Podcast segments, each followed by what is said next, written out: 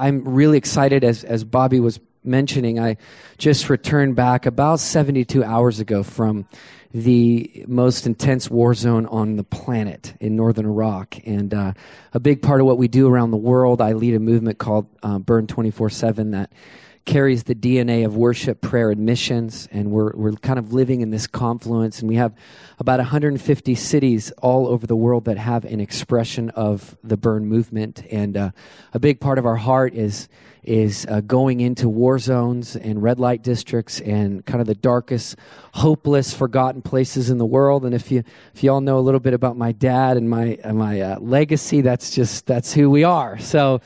Uh, and that was, you know, it's just, it's cool, kind of full circle moment, you know, because the whole reason my family actually ended up here, we grew up in Montana.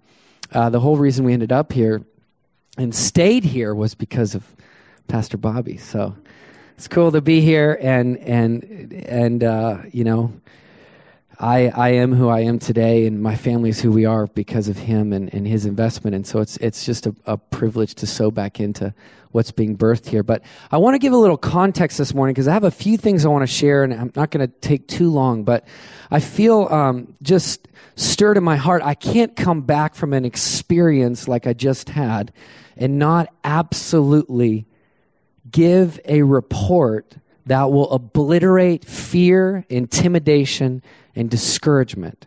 And what I'm going to share is probably a little bit different than what you see on C N N when you scroll through your Twitter feed, or, you know, the videos of the beheadings or the different things that have literally in, invaded. I mean, I don't know if you guys understand, but, you know, sometimes it's important for us to realize that we are under a haze of intimidation and fear. We get pounded by the media nonstop. And a lot of us, you know, it's like Jesus said, it's, it's, it's interesting. We, we have, we have more resources and more ability to access information than any, any group of people in human history. And, you know, with one, you know, button on our phone, we can access unlimited amounts of data, you know, but yet, like Jesus said, you can interpret the skies, the signs in the sky, but you don't recognize the day of the kingdom.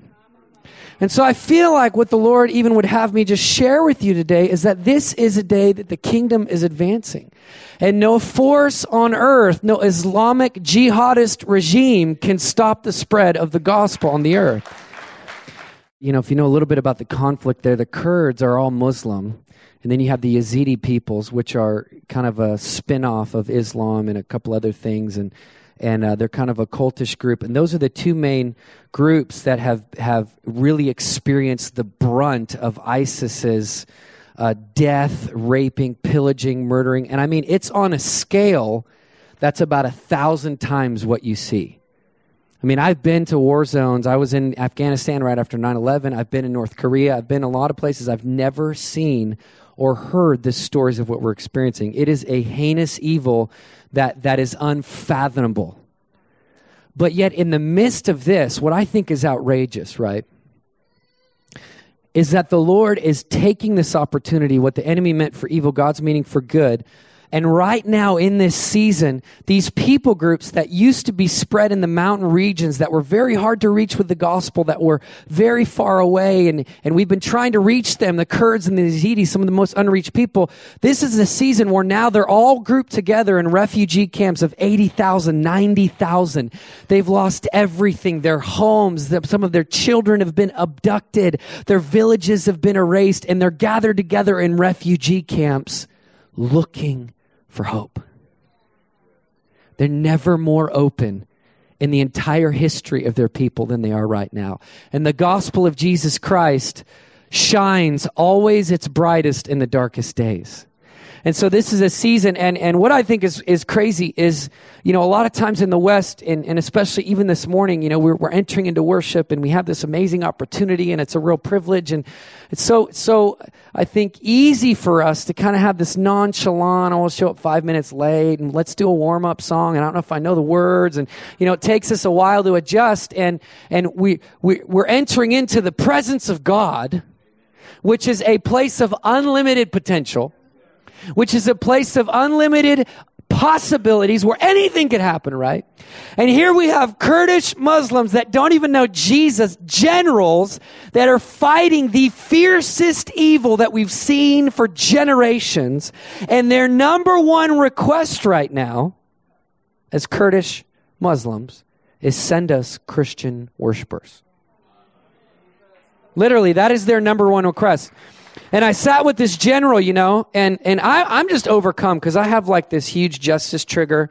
And man, this ISIS thing has just, I mean, it's like been hard for me to sleep at night. I'm just filled with like righteous indignation. And I just want to see justice and righteousness prevail. I don't know if any of y'all are like that. It's just hard for me to kind of breeze past it to my bowl of Wheaties in the morning, you know. I just kind of, I'm like, Jesus, you know. And, and uh, I was sitting with this Kurdish general and You know, he was he we, he moved us finally to the front lines. We got the binoculars and we're looking up, and I, I just I see the flag, you know, and this this overwhelming righteous like thing rises up in me, and I'm just stuck there, you know. And the general turns over to me and he goes, "Sing, sing, sing, sing. Play your guitar, sing your song, because every time that you sing your song, we win the battle. Every time you sing, good stuff happens."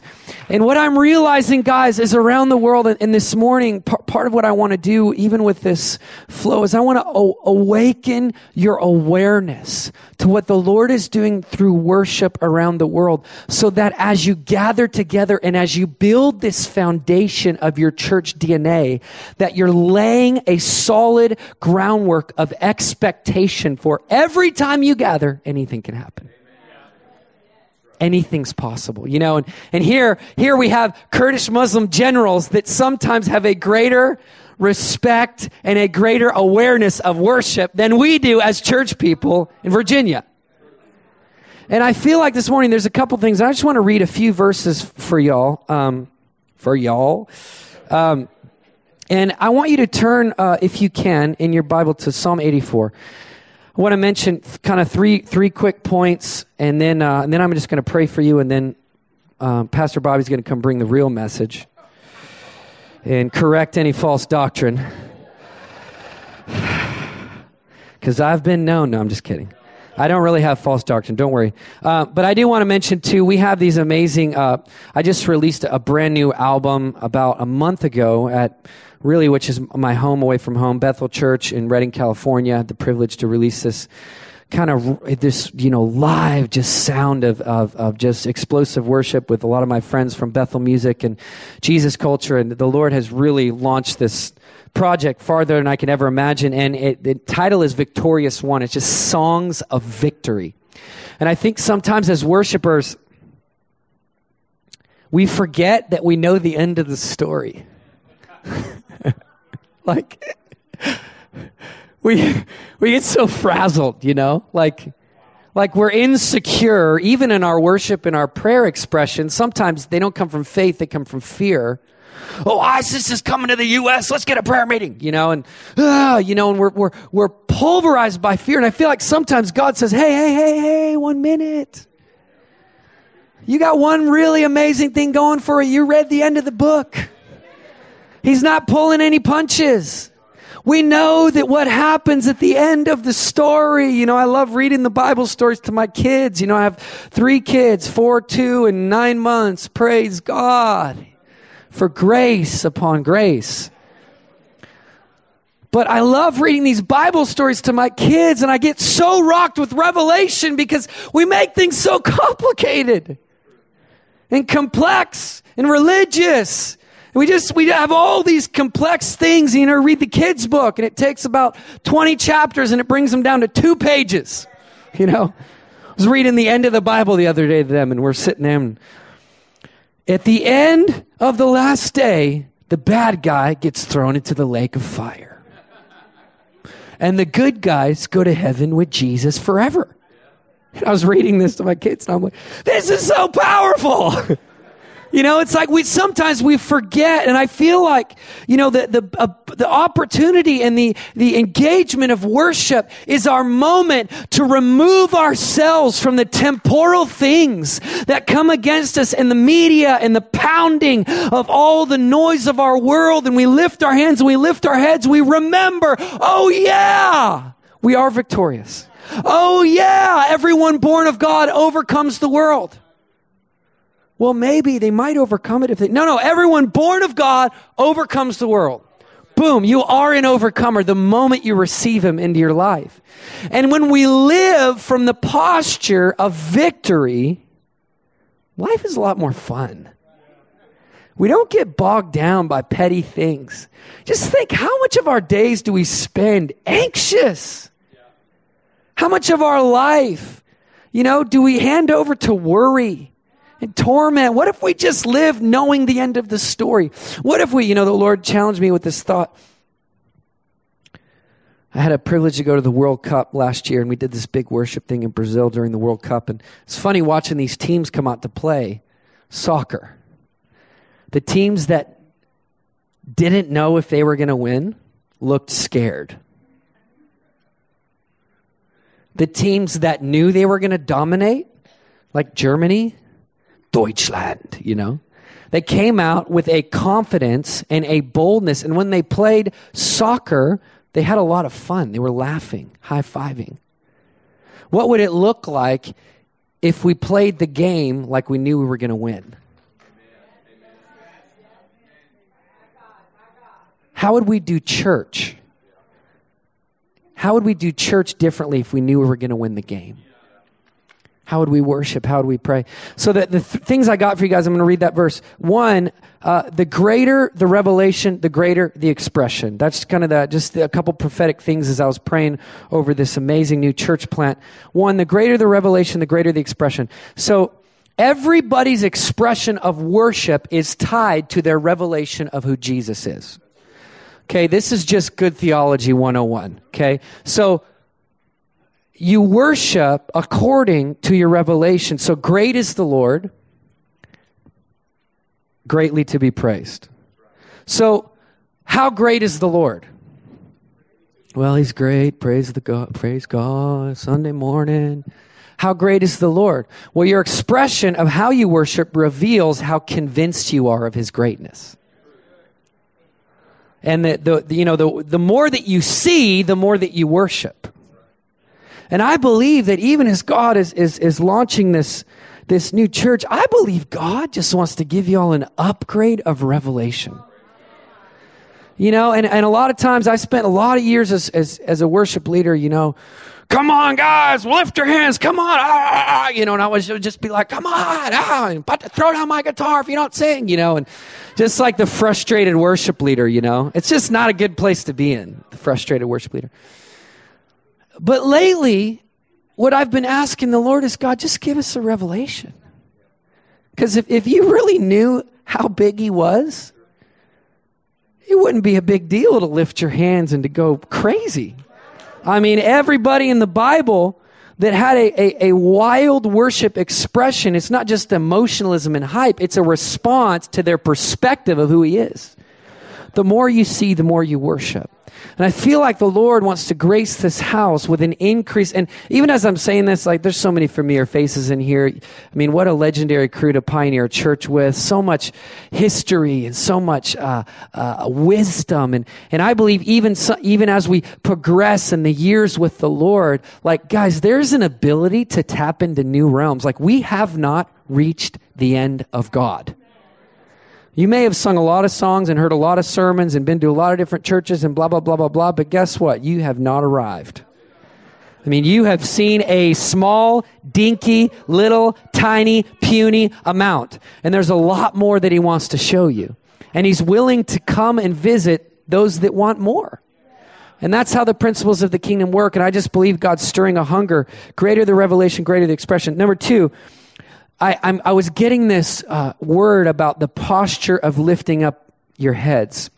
And I feel like um, uh, I, I saw even in the spirit this morning as we were worshiping, I saw, and I've just been seeing this lately, like I saw these kind of iron rods, like being extended down s- some of your heads, like down through your back. And I think it's, you know, I, I, you know, I, I believe the, I believe even uh, in physical, I believe God's healing and restoring backs even this morning. I just get that. But, but I feel like even spiritually, the Lord is, is putting the rod of faith and perspective in through our bodies so that when we worship and when we live and when we go about our daily life, we don't walk around like the rest of the world. We don't walk around bummed out. We don't walk around grumpy. You know, I'm coming against grumpy Christianity. Like, you just, you cannot be a grumpy Christian. I'm sorry. You cannot be pessimistic. Well, that's just kind of how I view life. No, you don't. The moment you receive Jesus, you lost your right to be a pessimist. Bye-bye. You have to look at every glass half that, that's half filled as if it's half full.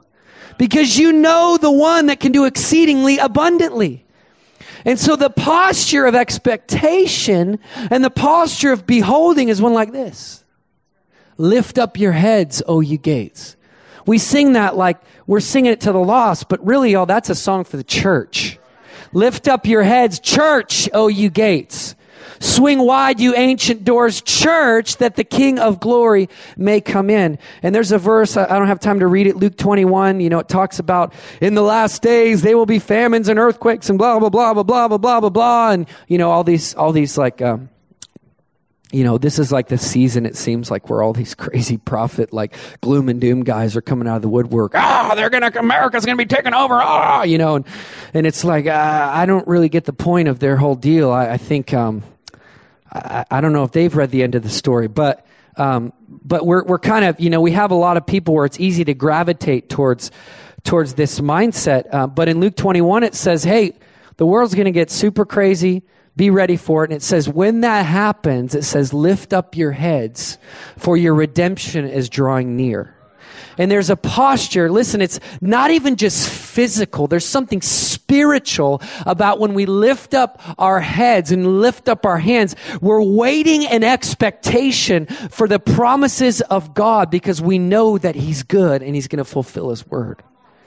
And I believe that even, even I, my prayer is that people come in here, like you're going to get a lot of people that, that are going to come in, you know, beat down by the world daily, beat down with their circumstances, and they're going to come in like this.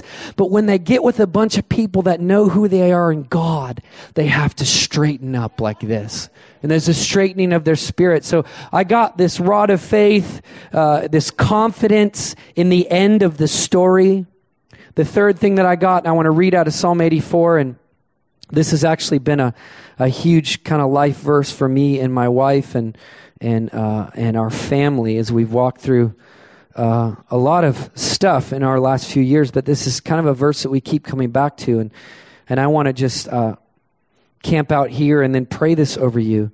Um, and you know, the, the Bible's full of amazing, amazing stories. I think sometimes we forget. You know, Jehoshaphat was surrounded by the Midianite army, Second Chronicles twenty. He invited the worshipers to come, not with guns and A K forty-sevens, but with guitars and their voices.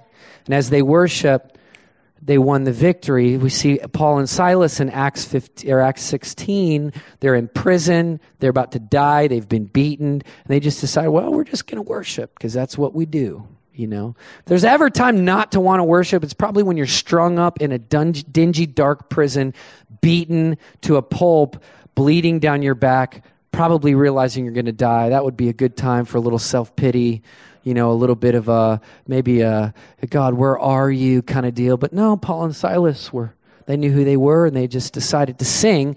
And of course, heaven responded to the song of their heart, which, by the way, doesn't even say they're worship leaders. You're like, well, you're just a, a long-haired hippie worship leader. You're just talking to worship leaders, right? No, I'm talking to all you guys.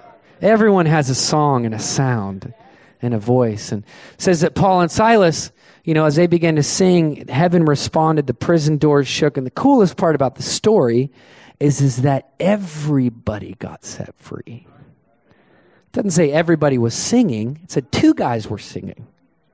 See, the cool thing is about our expression of worship is we have the opportunity to literally, even on Sunday morning or even on our, our, our morning commute to work or wherever, the song that we stir up, it's not even always necessarily for our breakthrough, but God can use it for the breakthrough of others. Well, you don't know my boss. He's just a jerk and he's grumpy. And whoa, whoa, sing. See what happens. See how the atmosphere changes. You know, you guys are atmosphere changers.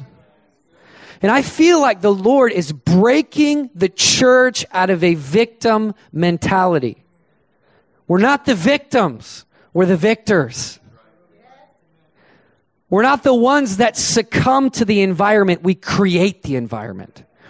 Psalm eighty-four gives good gives good um, articulation for that. So it says in verse three, "Blessed are those who dwell in your house." Psalm eighty-four three. "They are ever praising you." So if you're dwelling in the house of the Lord, guess what you're doing? You're always singing. Amen. Then it says, "Blessed are those whose strength is in you, who have set their heart on pilgrimage." Such a powerful statement. Who've set their heart on pilgrimage, who have put their hand to the plow, and they're not looking back. I think of this in a church sense, you know, like we have so many options, it seems like, in America, that we perpetuate a culture of church hopping, and we change. We like this for a season, we don't like this, we, uh, we switch all around. And what if a group of people just said, you know what, we're going to stick this out. We're on a pilgrimage together. We're on a journey. We're going somewhere. Anybody want to go somewhere? Turn to someone and say, we're going somewhere. We're going somewhere. And then it says, as they pass through the valley of Baca, which means weeping, despair, torment. Anybody been there?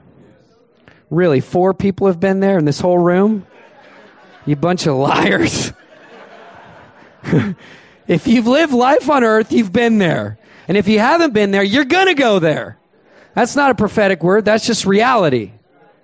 As you pass through, because everyone passes through, right? When you become saved, oh, we're just immune to everything. No, you're not. You get sick. You have issues. You have financial crisis. You go through relational conflict. You lose your job. I mean, this is this is why I love worship, right? Because this is our life, like this, right? Anybody's life like this? A couple of you? Yeah, that's normal. Look at David's life.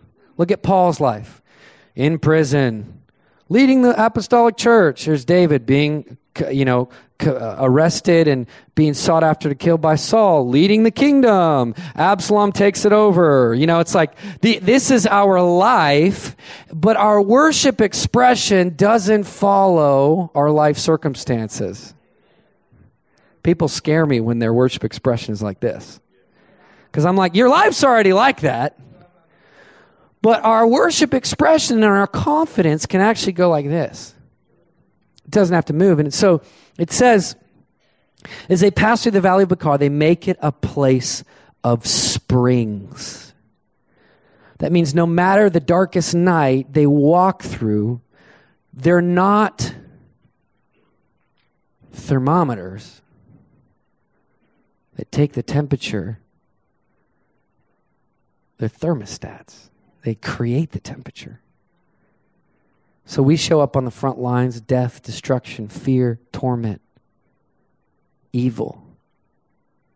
Couple strums of the guitar, God shows up. Guess what? It just got a little bit better.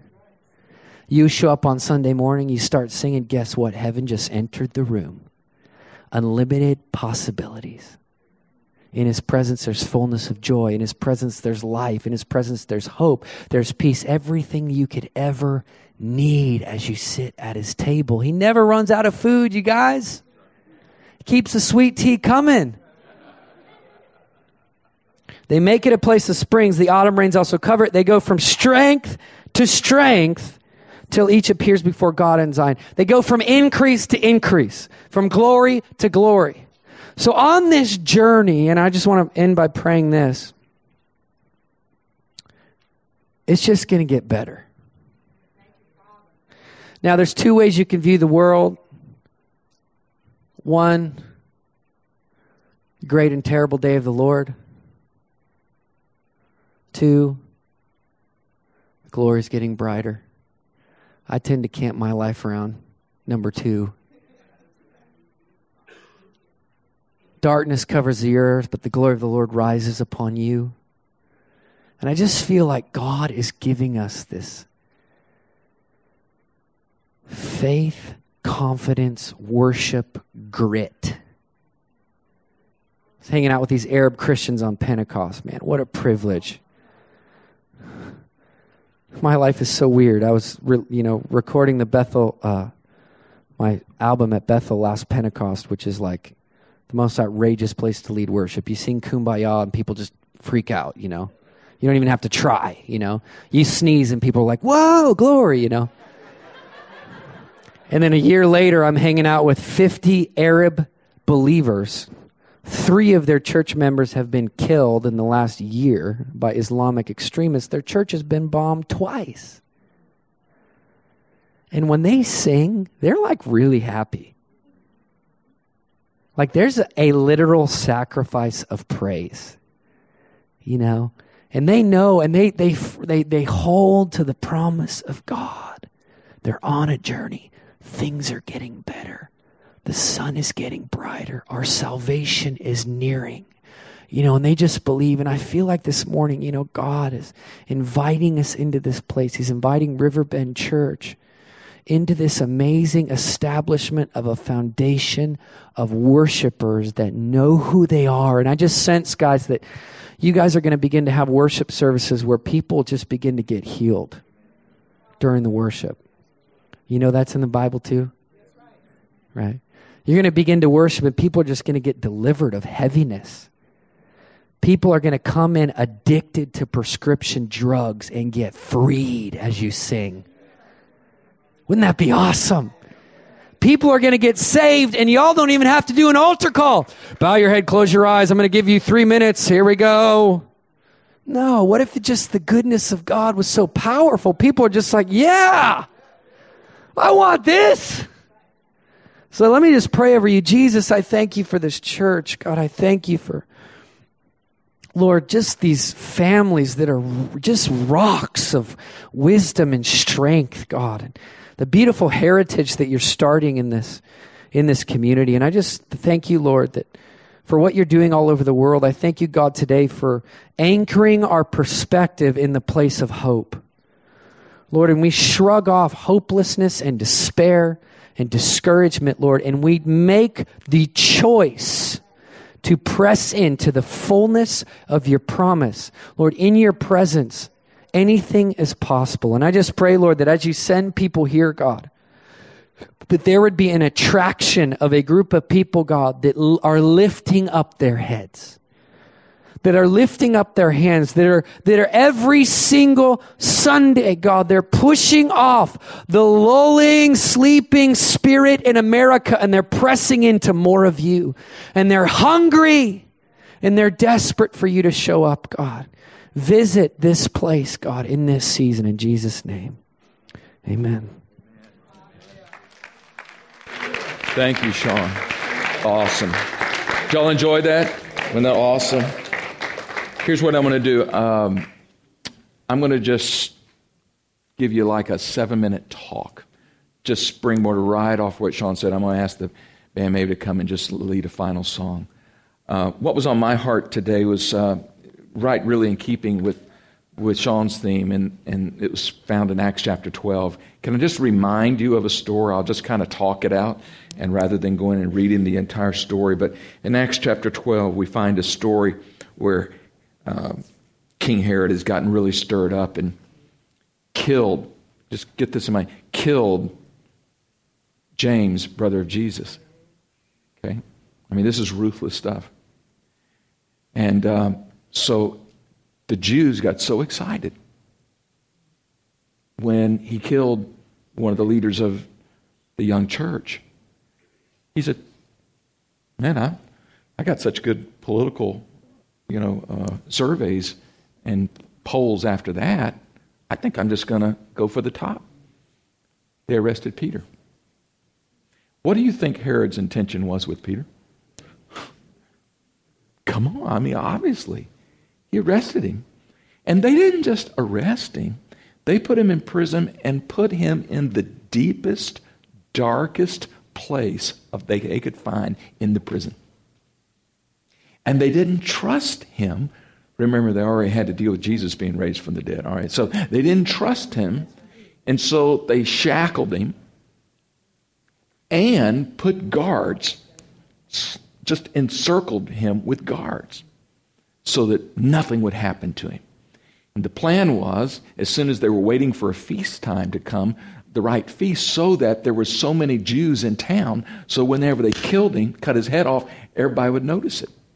See, politicians, never mind, I won't. Uh, so, he's in the middle of the prison, okay? And we're not told a whole lot about what Peter's doing. It's interesting how the camera, the Holy Spirit's camera, shifts. And it's like sometimes we get a camera like Sean was talking about from Acts sixteen, where Paul and Silas were in the prison. The camera's on Paul and Silas. In this particular story in Acts twelve, the camera's not on Peter. Although we know where he is, he's stuck in prison. He's not in a good place. Likely they persecuted him, beat him up before they put him in there. The camera shifts, and you know where the camera is? On the church. It's kind of like, meanwhile, and the scripture simply says this, Peter's in the middle of the prison, it says, but. So you know how beautiful the word B U T is in the Bible? But the church earnestly prayed for him. Peter's in the midst of a dark, desperate, it didn't look good. Peter knew Peter knew what the intent was. He knew if God didn't do something, his time was hours left to live. And by the way, it says that God waited to do anything till the very last moment. Have you ever noticed that God sometimes does that? He can be an eleven fifty-nine God. Don't ask me why. I don't understand it. But it is. It says, but the church earnestly prayed. The word earnestly there literally is a word that means passionately intense. It didn't say, and the church prayed for Peter. It, that kind of prayer, I assure you, that this wasn't the kind of prayer where they're going, dear God. It wasn't a religious prayer. It wasn't probably a formal kind of a prayer. It was this kind of a prayer. On their faces, on their knees, God, deliver Peter. Our leader, deliver him, do it. And they're praying, persevering, hot prayer. And then you know what happened? The Bible simply says this. Suddenly, I love that. Suddenly, have y'all know sometimes God loves to do things suddenly? I found there's this amazing continuum. Sometimes it seems as though angels do things subtly, subtly. And then sometimes angels act suddenly. We find both in Scripture. In this case, it says, and suddenly an angel shows up right there where Peter was. In that deepest, darkest doom. I mean, they already had the coffin prepared. The angel shows up. Peter apparently is like half asleep. He doesn't know what's going on. He just thinks he's in a dream, man. And all of a sudden, shackles fall off of his hands and his feet. And supernaturally, the angels have to say, come on, come on, come on, Peter, let's go. He takes him, probably had to lead him by his hand, and took him right past the guards. The scripture says nothing about any notice. The guards didn't notice anything. We don't know whether they were blinded to it. We don't know whether all of a sudden they were like, invisible. We don't know. Doo-doo-doo. We don't know how weird it was. All right. We just know the angel took Peter, went right by the guards. Remember, he's in several different levels of the prison. Took him right by the guards, right through the gates. And it said, and the doors just opened. They just walked out of the prison. And they even walk out of the courtyard. And it just says, and the doors suddenly opened. Peter doesn't even know what's happening, man, until you actually go back and read it. It says, and they got to the end of the street, the end of the block, and it says, and then Peter went. Something just happened. I think I'm free. I, I think I think God just intervened in my life. And you know, sometimes we're a little slow, all right? A little slow. Peter was a little slow that day, all right? But he finally got it. He was a, he was down the end of the street, and he goes, I think God just showed up.